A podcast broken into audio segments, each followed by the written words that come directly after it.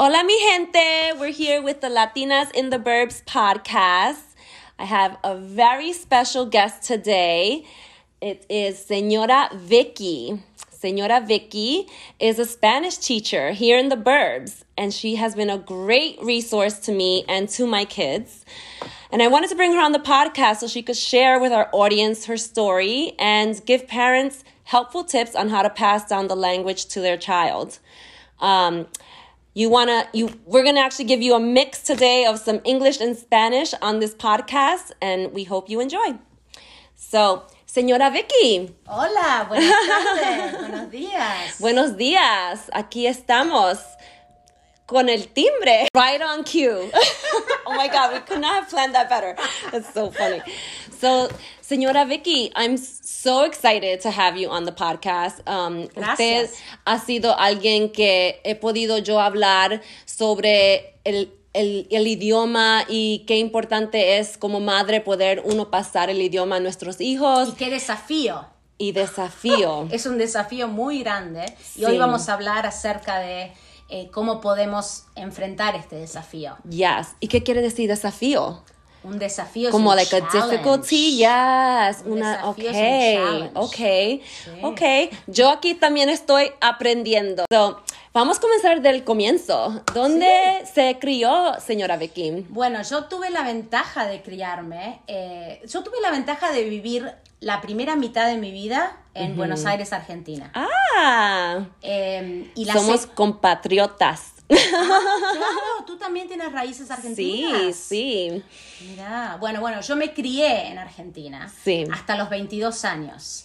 Entonces, quizás por eso también es que mi español quizás suena un poco más fluido, porque lo, does. Lo, yeah. aprendí como, lo aprendí como lengua materna y tú también, sí. pero pero ya uh, cuando comencé escuela element elementary school, um, allí comencé a, a, aprender inglés. So, definitivamente los primeros cinco años de mi vida, todo español y después fui aprendiendo inglés y siendo más bilingüe. O sea, tú, pero tu formación académica sí. eh, fue en inglés. Sí. Exactly. Eh, en, en, cambio, la mía fue eh, mayormente en español, en español sí. aunque también tuve eh, realmente la, la, la, buena fortuna de poder ir a una escuela bilingüe oh, en Argentina. ¿Desde pequeña? Desde pequeña, desde los cinco años. Wow. Eh, y en mi casa, eh, mi padre era de tercera generación de ingleses. Ah. Eh, entonces me hablaba un poco de español en mi casa, perdón, de inglés en mi casa también. Okay. Eh, y cuando fui a la escuela, fui a una escuela bilingüe, donde tenía español por la mañana e inglés por la tarde. Okay. Entonces eh, aprendí ambos idiomas de forma académica también. ¿Y usted siempre tuvo familia alrededor que todo hablaban español? Español, o claro. También. Sí, sí, sí, no. Yo estaba inmersa en eh, la cultura argentina de, de, Buenos Aires, la cultura uh -huh. porteña, le decimos a la gente de Buenos Aires. Eh, entonces sí, funcionaba el día a día hablando español. Uh -huh. ¿Y su papá también hablaba español entonces? Sí, sí, sí, sí. Él hablaba sí. español. Él era argentino. Él era, ok, pero, pero tenía raíces... Exactos, británicas. De, de británicas. Eh, which is British. británicas, British. Sí, sí, sí. Never heard that word either. Que es muy común en Argentina. En Argentina sí. tenemos muchas, muchos ancestros europeos. Sí, Italianos, sí. británicos, alemanes.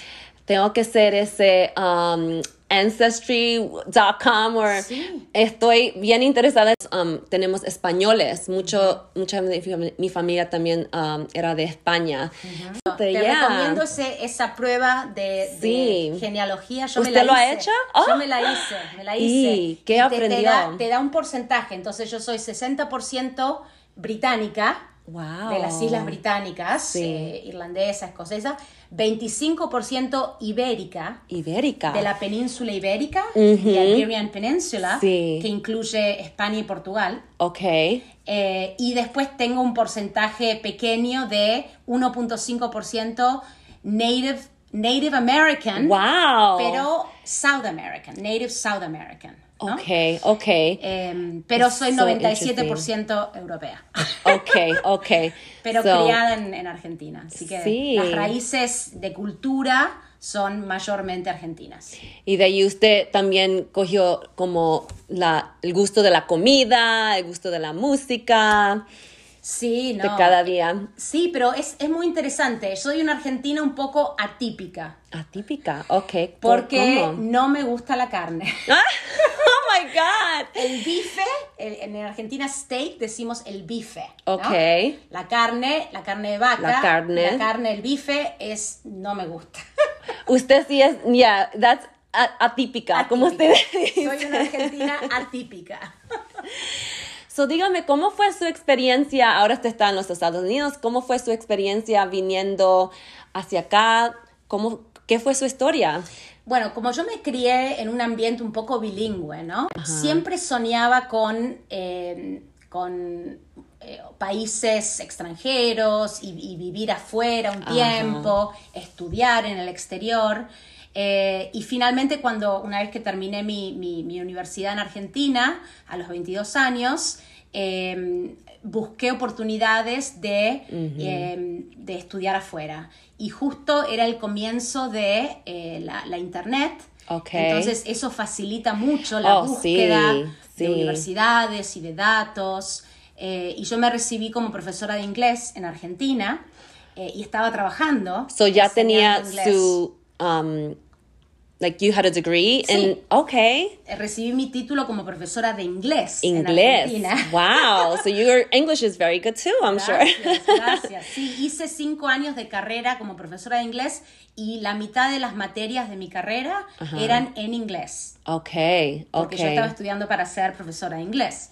Entonces estudié historia eh, americana, historia británica, literatura, todas las materias. eh, Sí. ¿no?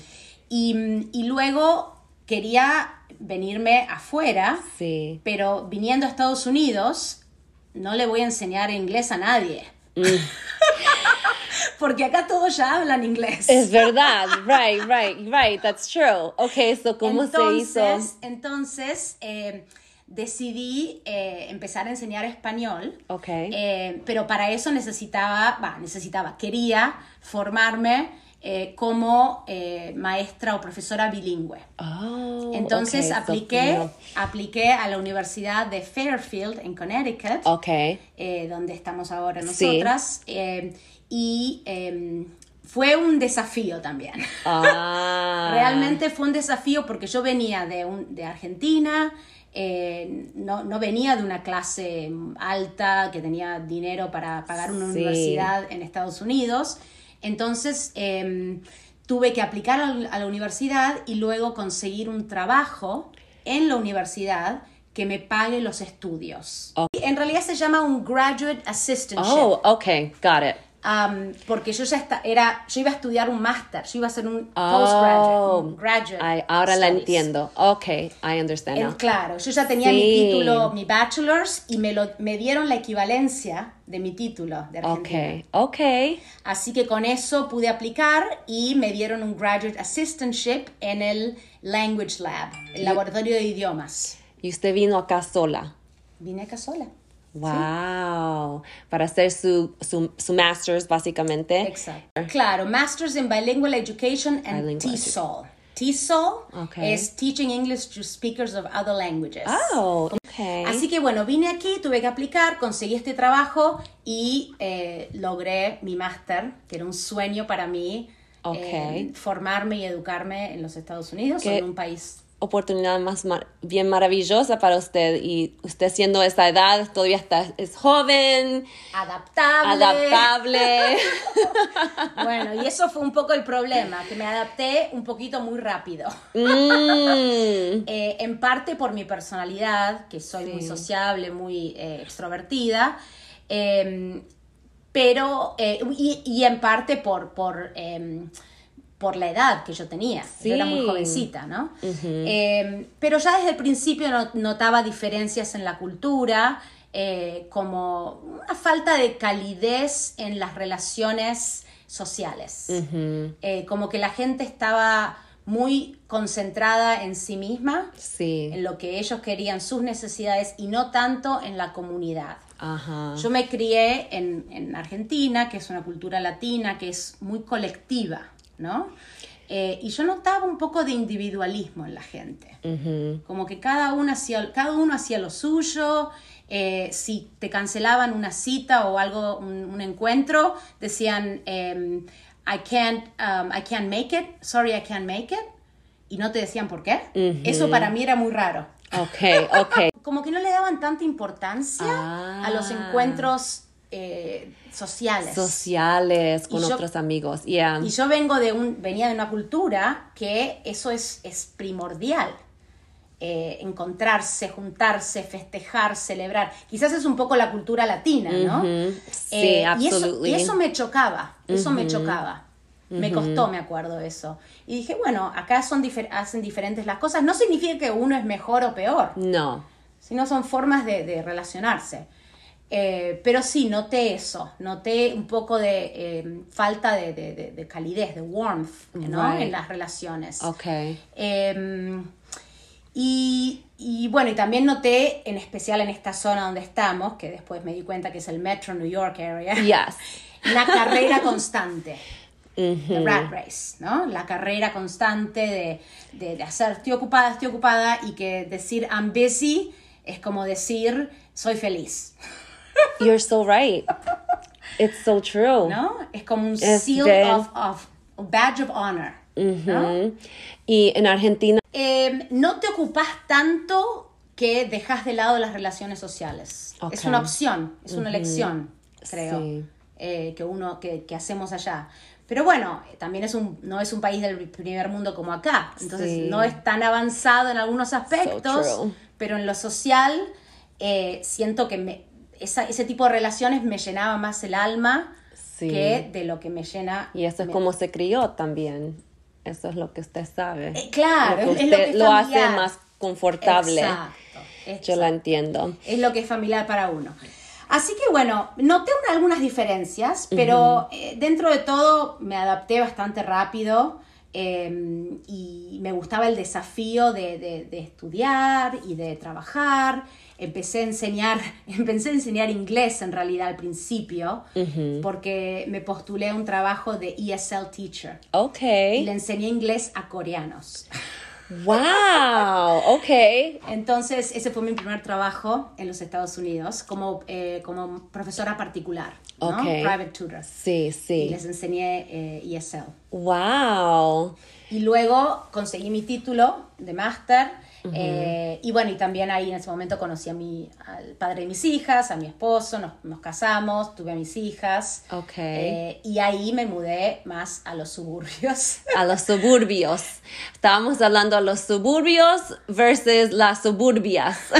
¿Cómo los suburbios? Los suburbios. Los los suburbios eh, y después estábamos hablando de un juego de palabras con a veces en los suburbios hay un poco de soberbia.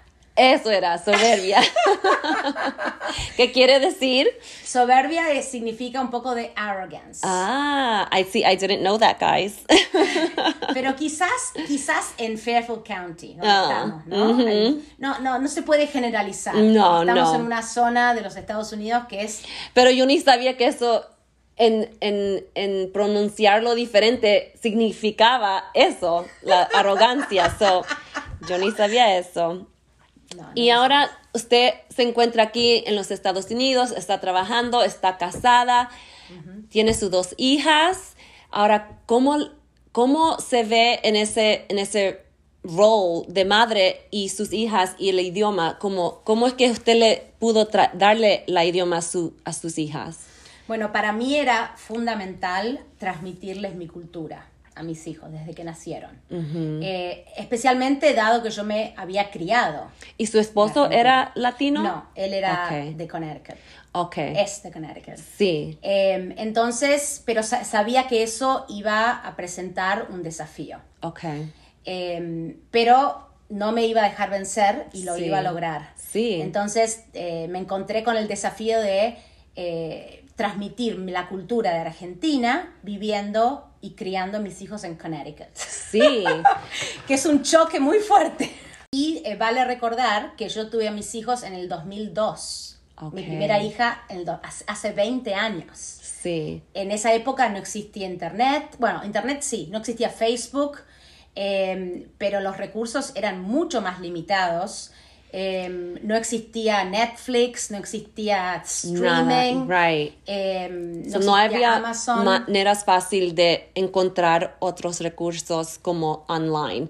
So, ¿Cómo lo hizo en ese tiempo? ¿Cómo- Bueno, en esa época, bueno, eh, fundamentalmente les hablé español desde el momento en que nacieron. Okay. Eh, incluso cuando eran bebés, que no podían hablar, pero los dos primeros años de un niño eh, es el, el silent period, Ok. el periodo silencioso, ¿no? Sí. En lo que los, los niños eh, captan mucho input, mucha información y la, la, mm, la- la mantienen en su cerebro. Ajá. Y después de los dos años, una vez que eh, consiguieron suficientes ejemplos de comprehensible input, Ujú. ahí empiezan a hablar, ¿no? Okay. Eh, entonces, en esos primeros dos años yo les hablaba muchísimo, les, na- les narraba hasta lo que yo hacía en el día a día. Bueno, ahora voy a hacer esto. Sí. Eh, y yo soy muy, como decimos en Argentina, decimos eh, charleta. Charlata. Charlatana o charleta. Charlatanas. Charlatana. Me gusta hablar mucho. Sí. Entonces, incluso cuando eran bebés, yo siempre les hablaba, las estimulaba mucho con el habla. Okay. Eh, y, y eso ayudó mucho, ¿no? Y también eh, por las noches hacíamos nuestras oraciones, rezamos todo en español, ¿no? Sí, sí. Eh, yo me crié católica, entonces les quería transmitir también eh, La religión. algo de... Sí, parte de la... Sí, les quería de, de niñas. eh, Sí. pero bueno, entonces sí, rezábamos todas las noches. Me acuerdo que mis hijas aprendieron eh, la oración El ángel de la guardia. Okay. Ángel de la guardia, dulce compañía, no me dejes sola ni de noche ni de día. Oh, Si me dejas sola, ¿qué será de mí? Ángel de la guardia, ruega a Dios por mí. y se la sabían de memoria, Wow. de chiquita, ¿no? Desde chiquita, sí, sí. Eh, entonces, bueno, eso. Y después también teníamos visitas eh, de Argentina, amigas mías, familiares. Eh, con mi primera hija me pasó que mi hija estaba un poco celosa Ok. de eh, las visitas de Argentina. Okay, this is very interesting. Porque yo sé, yo creo que yo sé por qué usted va a decir, pero ¿por qué? ¿Por qué es que ella se ponía celosa? Bueno, la- mi primera hija me parece que se ponía celosa porque estaba acostumbrada a tenerme toda para ella. Todo el Ok, día. Porque yo era madre primeriza y quizás Sí. cometí el error que cometemos todas de Sí. darles demasiada atención. Atención. Yes, all the time. Yeah. Entonces ella sabía que cuando venían las visitas de Argentina, ella, eh, yo, yo salía a pasear con las visitas, la dejaba en casa con el padre, ¿no? Como que no estaba tan presente en su día a día. Sí. ¿no? Y ¿A vos usted, te pasó? lo que yo estaba pensando es que a veces ellos se sienten como, um, como al lado, al lado un poco más porque ellos no pueden necesariamente entender todo lo que uno está diciendo. Ah. Esto es lo que para mí a veces pasa cuando yo hablo con mis amigas en español o familia con es- en español. Le quería preguntar sobre eso también. Sí, claro que sí, tenés razón. Ese seguro que era otro, otro motivo de por qué se sentía celosa. Y con otros familiares, estábamos mencionando antes, usted como, como to bond con Para otras, crear el vínculo. ya, con otros familiares, como su mamá. Bueno, eh, en, en los años, eh, en los años iniciales de mis hijas, tuve la suerte de poder viajar a Argentina yo. Y también mi madre, mi hermana y mis familiares pudieron viajar aquí. Ok. Entonces se veían eh, una o dos veces por año, que no es suficiente tampoco para crear un vínculo. Entonces nosotros era lo mejor que podíamos hacer, dadas las circunstancias Sí. y dado que no existía WhatsApp o FaceTime, FaceTime, nada de eso. Entonces, y los niños eh, pequeños tienen un, un, un pensamiento muy concreto, que necesitan eh, ver, tocar, abrazar right. a las personas y si no, eh, out of sight, out of mind. Si no los ven, como que no existen, ¿no? Entonces, eso fue muy difícil, sinceramente. Eh, y bueno, yo intenté eh, hablarles español desde que nacieron, va, lo hice, pero así todo, eh, el vínculo cuesta. Eh, porque el español tiene, en especial el humor, ¿no? El humor de un idioma es lo más difícil de captar y los niños, mis hijas por lo menos, les encantaba reírse. y hacer chistes. Y a veces en otro idioma es más difícil manejar el humor, ¿no? Sí, sí. No, I get that. I understand that. Yes, es, ¿A vos te pasa también? así, con mi mamá, estoy, so, pasamos, mis niños ahora tienen cinco años, so, tuvimos dos años cuando ellos estaban todavía bien pequeños y mi mamá venía, pero ella vivía como unos, una hora Um, distancia de mí. So ellos, no, ella no venía todo el tiempo, pero y después tuvimos COVID. So ellos no, la vieron por un año, un año y medio casi, um, nada más un poquito por aquí, un poquito por allá. Pero ahora estoy tratando de hacer que ellos se conozcan más y que estén más alrededor de cada uno, pero mis niños no están haciendo el ban todavía porque ella no la entienden lo que ella dice. Ella no habla inglés, ella no es fluent en inglés, so se le hace, yeah, so para ellos ellos no no pueden cargar una conversación.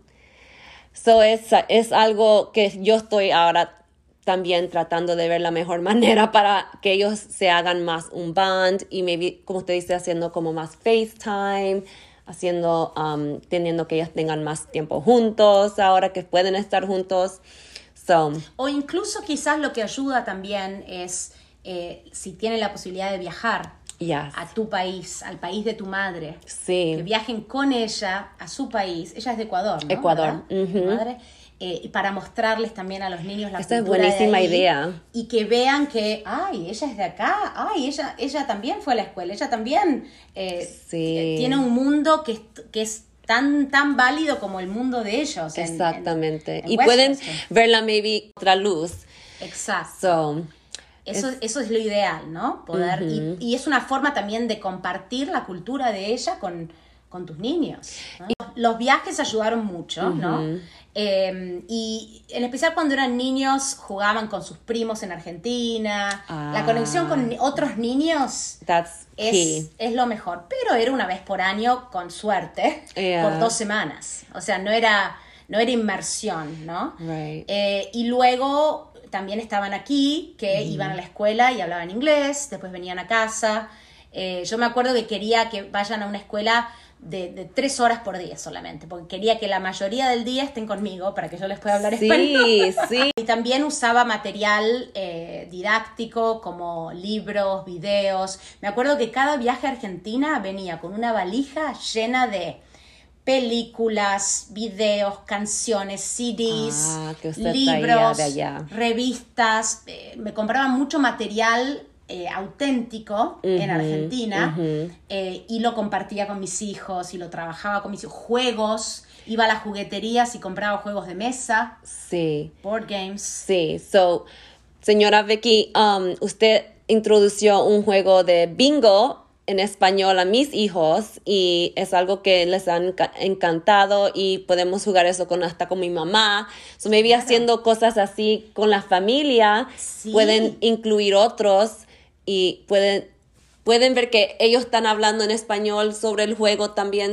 y por edad, usted dijo también, ¿verdad? Que es como las canciones y las actividades, es mejor los primeros años. Bueno, los niños pequeños no tienen un libro de texto. Y no, no pueden leer todavía. es que los niños además, hasta los ocho años, esto creo que es otra, otra pregunta que tenías para mí. Sí. Eh, ellos no aprenden el idioma, ellos lo adquieren. Okay. Adquieren, they acquire it. Right. Rather than learn it. Interesting. Lo, perciben, lo captan. No lo, no lo aprenden de una manera cognitiva, como que lo, como que lo captan o lo perciben por osmosis. Osmosis. Okay, okay. es una forma de explicarlo, ¿no? Sí. Entonces, ¿cómo lo, ¿y cómo lo hacen? Lo hacen por medio de los juegos, canciones, interacciones eh, con otras personas. Em, así, así lo aprenden. Y por eso es que incluso los preschools acá es todo play-based, porque así aprende un niño. Sí. Aprende el idioma, aprende de la vida, aprende eh, las habilidades sociales, ¿no? Eh, entonces, em, por eso yo hacía muchas actividades de juego con mis hijas. Okay. Em, y sí, como el bingo, eh, juegos de memoria, incluso se pueden adaptar muchos juegos eh, que, de acá de Estados Unidos, americanos, a, eh, al español. Y um, YouTube, yo sé que ha sido si usted puede dar como algunas recomendaciones hasta si tiene algunos programas o shows y también podemos dar una lista en, el, en la descripción sobre estos recursos. Sí, totalmente. Hay, eh, ahora tenemos una ventaja enorme que es la disponibilidad de material auténtico en las redes. Sí. Eh, hay, que, hay que tener cuidado porque hay mucho material que no es auténtico. Puedo dejar una lista de mis recursos eh, online favoritos okay. para trabajar con sus hijos. Pero nada más para mencionar algunos que yo uso para hasta para mis niños, um, hay el payaso Plim Plim es, ellos tienen muchos videos en YouTube. Otro es um, Pica Pica, es otro grupo que hacen muchas canciones, todo en canciones, forma de canciones. Ah, y es, um, es dos cosas que le ha gustado a mis niños. Mira, Pica Pica no lo conocía, los otros sí hay, otro que es La Granja de Zenón, que es mucho para, em, eh, habla acerca de animales, no, no habla, pero hay canciones, dibujos animados. El gallo Bartolito, ¿te acordás? Sí, el gallo Bartolito. My kids like that one too. Ese está buenísimo y ese es de La Granja de Zenón. Canciones muy tradicionales, como La gallina turuleca, es una canción con la que yo me crié. También una cosa más, eh, con respecto a Em, a, cómo eh, promover el aprendizaje del español en los niños, yo recuerdo que tenía muchos, eh, muchas amigas y amigos latinos en Connecticut, que jamás me imaginé que iba a haber tantos latinos en Connecticut cuando vine aquí.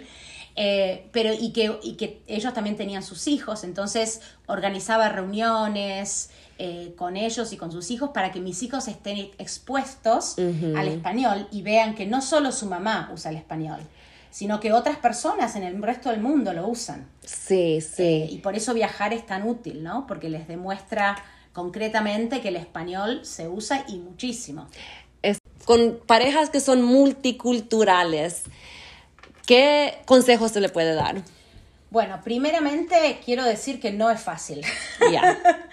Em, en especial criándolos en una cultura opuesta a la nuestra, ¿no? Que tenemos que eh, constantemente, eh, nosotros somos su anchor, ¿no? Su ancla a la cultura. Eh, primero, ah, creo que es importante saber la motivación que uno tiene. ¿Por qué quiero hablarles español?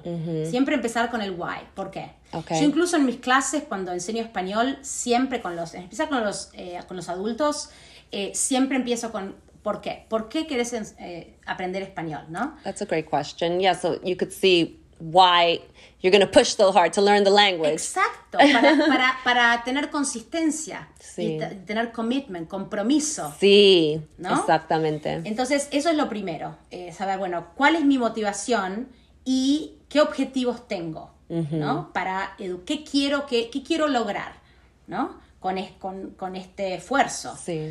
Em, y luego elegir una estrategia precisa. Ahora, esto hagan lo que yo digo y no lo que yo hago. Porque en el día a día eh, de la espontaneidad y el, estrés de criar a tus hijos y hacer la comida y todo, a veces cuesta, ¿no? Tener una, mantenerse a sí, esa cuesta. estrategia.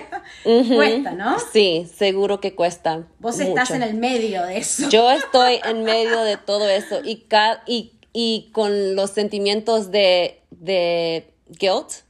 Eh, culpa. De culpa por, por, querer darle esto a mis hijos, pero ellos también rechazándolo un poco. So, para mí es como que yo quiero darle algo que yo sé que es un regalo, que yo sé que para mí ha sido un regalo poder tener el idioma español y poder um, hasta viajar a diferentes uh, países. eso es fundamental. Y, y no sentirme como completamente extranjera. Vayamos a la otra pregunta de la estrategia, ¿no? La mejor estrategia es que un padre, asumiendo que es una familia multilingüe, que un padre, como en mi caso, que yo hablaba español eh, y que él eh, hablaba inglés mayormente, lo ideal es que cada uno mantenga su código. Okay. Que saben que con mamá se habla español y con papá se habla inglés. Eh, y lo difícil de hablarles español es no tanto en la casa, sino afuera de la casa. No sé si a vos te pasa eso, cuando estás en público, que a veces como que tenés miedo que la gente te mire eh, como que les estás hablando algo, un secreto que les estás contando. No, yo entiendo exactamente lo que te está diciendo. A mí no, no me da miedo. mm, um, era más como que ellos no. Como tenía que decírselo en español y también decírselo en inglés. Al, Pero bueno, las familias que empiezan, lo Sí. ideal that's es the ideal. desde el principio mantener el código. Ujú. que es difícil cuando también hablas otro idioma. Yo en mi caso, yo, yo soy bilingüe, entonces era muy tentador, a veces por, para ser expeditiva Sí. eh, y más rápido, decírselo en inglés. Decírselo en inglés. Ujú. Y me ha pasado que me, me he salido de ese código, pero lo ideal es mantener el código.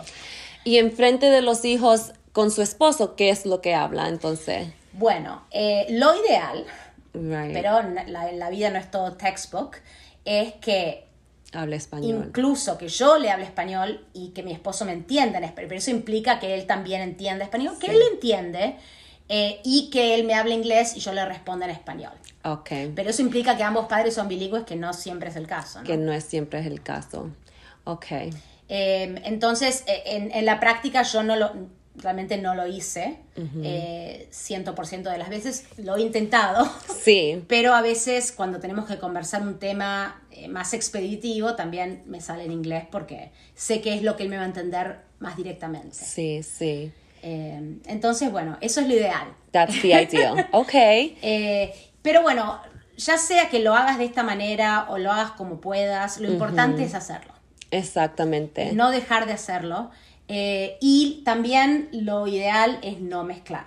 O sea, de vuelta, hacer lo que nosotras decimos. Up. no lo que hacemos. no, todos hacemos eso. A veces te sale una palabra, pero lo ideal es no mezclar eh, y mantener siempre un código. Y cuando tus hijos te hablan en inglés, que es muy común ese, ese problema, Ajá. que uno les habla en inglés y ellos te responden en español. Ok. Eso quizás te va a pasar No, usted está diciendo que uno le hable en español revés, y ellos le... ok, al revés. Yo la entiendo. Que ellos Sí. te hablen, claro, que ellos te responden en inglés. Eso, ellos están haciendo eso ahora. Bueno, ¿y, y qué actitud tomas cuando, cuando pasa eso?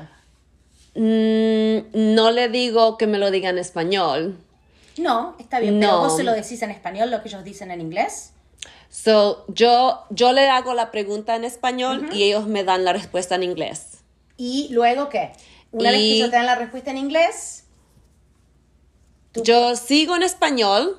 Perfecto. ah, Te recomiendo que le digas lo que ellos te acaban de decir en inglés, que se En lo repitas en español.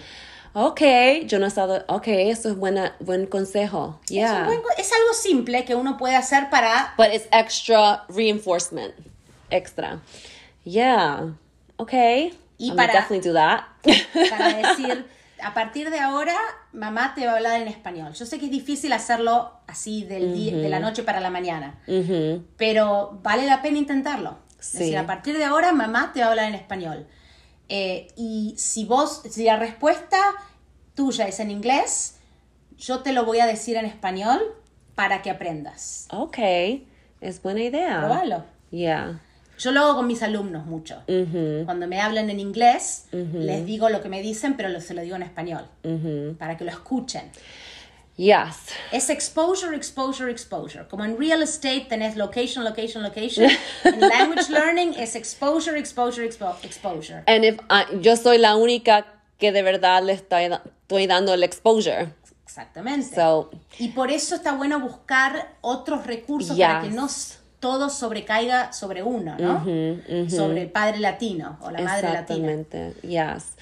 Y ahora, um, si quiere decirnos sobre los beneficios. Sí, por favor. Eso es fundamental para que nos ayude a mantenernos motivados. ¿no? Sí. Bueno, eh, los beneficios de, de ser bilingüe son innumerables, son muchos. Eh, primeramente, mejora las habilidades sociales, eh, como por ejemplo eh, tener más empatía con otras personas, Eh, las habilidades laborales, como por ejemplo multitasking, poder hacer más de una cosa a la vez, porque el cerebro está más flexible. That's so interesting. Okay. Y eh, las habilidades culturales, ¿no? Em, les da una sensación de pertenecer a otro grupo. Eh, y la sensación de, pertenen- de pertenencia o de belonging está comprobado que es uno de los eh, factores que más contribuyen a la felicidad de un ser humano. A mí me encanta la psicología también, entonces leo mucho acerca de ese tema. Increíble. Okay. Cuando uno siente que es parte de un grupo, que tenés un propósito, Propósito. es al origen de la, de la humanidad, ¿no? Que nos empezamos como una, una comunidad, que vamos Sí. todos juntos Sí. y cada uno tiene un rol y una, pertenencia, una, una ocupación en el grupo, ¿no? Para mantenernos vivos. Okay. Eh, así que bueno, eso, eso ayuda, ¿no? Eh, el hablar otro idioma y decir, bueno, ahora me identifico como parte de este grupo también. So that sense of belonging to a group and okay, having your your people or your Mi gente. mi gente, su gente, Como la exactamente. canción, mi Yes. gente, Mark Anthony. Eh, así que bueno, eh, y a nivel de habilidades laborales, también obviamente ayuda a tener más oportunidades para eh, ingresar a la, a la universidad, eh, para conseguir un trabajo. El día de mañana, cuando un- uno de los jóvenes, tu- tus hijos, cuando vayan a aplicar a- para un trabajo, eh, si hay una posición abierta y eh, tu hijo habla español y el otro candidato no, van a elegir a tu hijo. Eh, entonces eso abre un montón de posibilidades más el tener ese idioma. Eh, también desarrolla la memoria eh, y, y otras habilidades cognitivas. Okay. Cuando uno aprende dos idiomas a la vez, desarrolla la habilidad de analizar las palabras más rápidamente. Eh, y sus significados, en especial los cognados. Los cognados son las, las palabras transparentes, que, son, que tienen la misma raíz etimológica Sí. en inglés y español. Sí. ¿no? Eh, entonces ellos hacen conexiones con las palabras y esa, eso les ayuda a, eh, a, a la lectura. Cuando empiezan a leer, ahora que tus hijos están empezando eh, la escuela, el kindergarten, eh, van a tener eso como eh, habilidad porque van a tener su cerebro entrenado a tener que escuchar la palabra en ambos idiomas. Eh, esto es interesante. This is interesting. Int, int. Uh, tienen la misma raíz, ¿no? Y Van a empezar a hacer conexiones en su cerebro. Sí. Y al leer, cuando los niños empiezan a leer, hay mucho de tener que adivinar. Okay. Entonces, eh, That's true. porque empiezan y, y- y yo me acuerdo con mis hijas, ¿no? Empiezan a leer y eh, ven las tres primeras letras de la palabra y tienen que adivinar el resto de la palabra Sí. para poder leer más, más rápido, ¿no? Sí. Entonces, eh, eso, eh, no, les ayuda eh, eh, porque ya tuvieron que desarrollar esa habilidad de distinguir entre dos palabras Las que dos. son muy similares pero diferentes, ¿no? Sí, entre los dos idiomas. Entre los dos idiomas, claro, el español y el inglés. Entonces, Wow. eh, les da la ventaja para la comprensión de la lectura también. No solo para la, la lectura de la producción, sino la comprensión también. cuando, cuando tienen que, eh, que responder preguntas acerca de un texto o de algo que leen, ¿no? Tienen esa flexibilidad y ese desarrollo de la memoria, ¿no? Sí. Em, ¿Qué más? Ta- ah, también mejora la capacidad para resolver problemas, porque el aprender otro idioma es un desafío, lo sabemos, pero para los niños es un desafío mínimo, porque están mucho más abiertos a eso. Pero es un desafío de todos modos. It is. Todavía es. Claro, es un desafío que lo hacen más naturalmente, pero desarrollan habilidades de cómo eh, a- afrontar problemas, solucionar problemas, tener que decidir entre una cosa y otra. Entonces les ayuda a tener mm, mm, mayor confianza para tomar decisiones. Em, y bueno, se dan cuenta que la vida está llena de problemas y se van a topar con problemas y hay que solucionarlos. Sí, sí. Eh, eso es algo que quizás para mí también, habiéndome criado en un país que no es del primer mundo, eh, en que las cosas no funcionan y cada día te despiertas y dices, bueno, ¿qué, qué problema voy a tener hoy? Recuerdo con, con, con, mi esposo, que era americano, que él sí se crió en este, acá en Connecticut se, había, se crió. Me acuerdo que yo decía, ¿por qué te haces tanto problema por las cosas pequeñas? o sea... I know, I know y no entendía, pues se quejaba de todo, se quejaba de las pequeñas cosas y digo, ¿por qué? Right, right, because for that, for us, like we could just let that stuff go. Nosotros no es nada sabemos los grandes problemas que hay. Bueno, pero incluso vos que te criaste en los Estados Unidos, pero con cultura latina, que tus padres también se criaron con más problemas, te transmitieron esa flexibilidad para enfrentar obstáculos. Sí, y eso es algo que yo le trato de enseñar a mis hijos también, nada más como vamos a ver la solución en vez de tanto hablar del problema o sí, like be solution oriented. Se los trato de inculcar ahora porque sí, en, este, en esta sociedad que estamos ahora, ellos tienen cosas muy fáciles, no tienen las...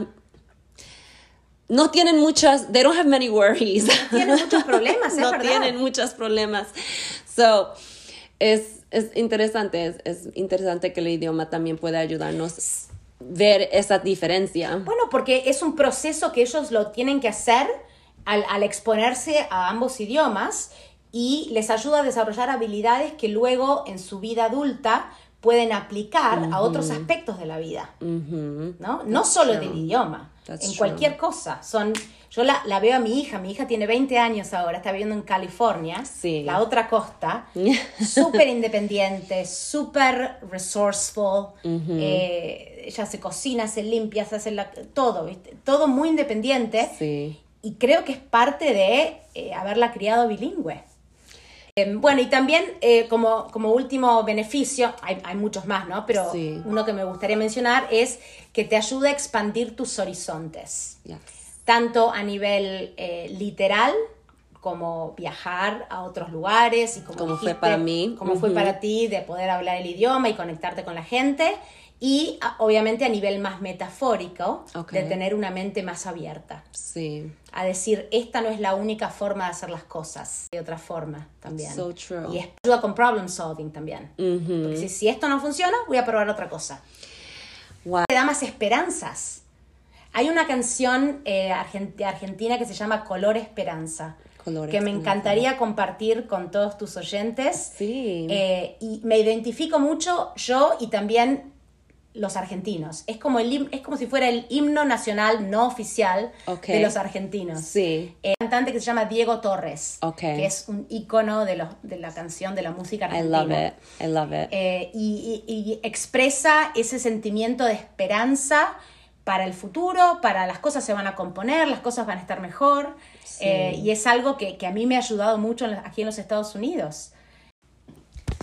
Bueno, y para finalizar, eh, me gustaría dejarlos con esta reflexión acerca de los beneficios de criar hijos bilingües. Em, darles el regalo de, de, una educación bilingüe o de ser bilingües es como tener una llave de un tesoro precioso. Les permite conocer a fondo la idiosincrasia, la forma de pensar de un grupo o de un pueblo, de descubrir otros países, eh, otras formas de pensar, y de esta manera desarrollan empatía, tolerancia y apreciación e interés por la inclusión social, que es un tema que este, nuestro mundo necesita mucho. Sí, como estábamos diciendo, um, la, la, paz mundial. Sí, claro, contribuye a la paz mundial. Estamos formando mentes que van a pertenecer al mundo y que van a, si Dios quiere, tener la oportunidad de ejercer un cambio en la dirección en que está yendo nuestro mundo. Es, es, interesante a veces, yo creo, como que uno puede mirar el idioma que uno no sabe como un impedimento o como algo que puede traernos todos juntos, como sabiendo el, el mismo idioma y sabiendo gente, como no es como algo negativo. No es que divide, sino que une. Exactamente. Claro, pero claro que si las diferencias nos unen no nos dividen. Porque podemos enriquecernos exactly. de otras formas de hacer y de ver el mundo. Exactamente.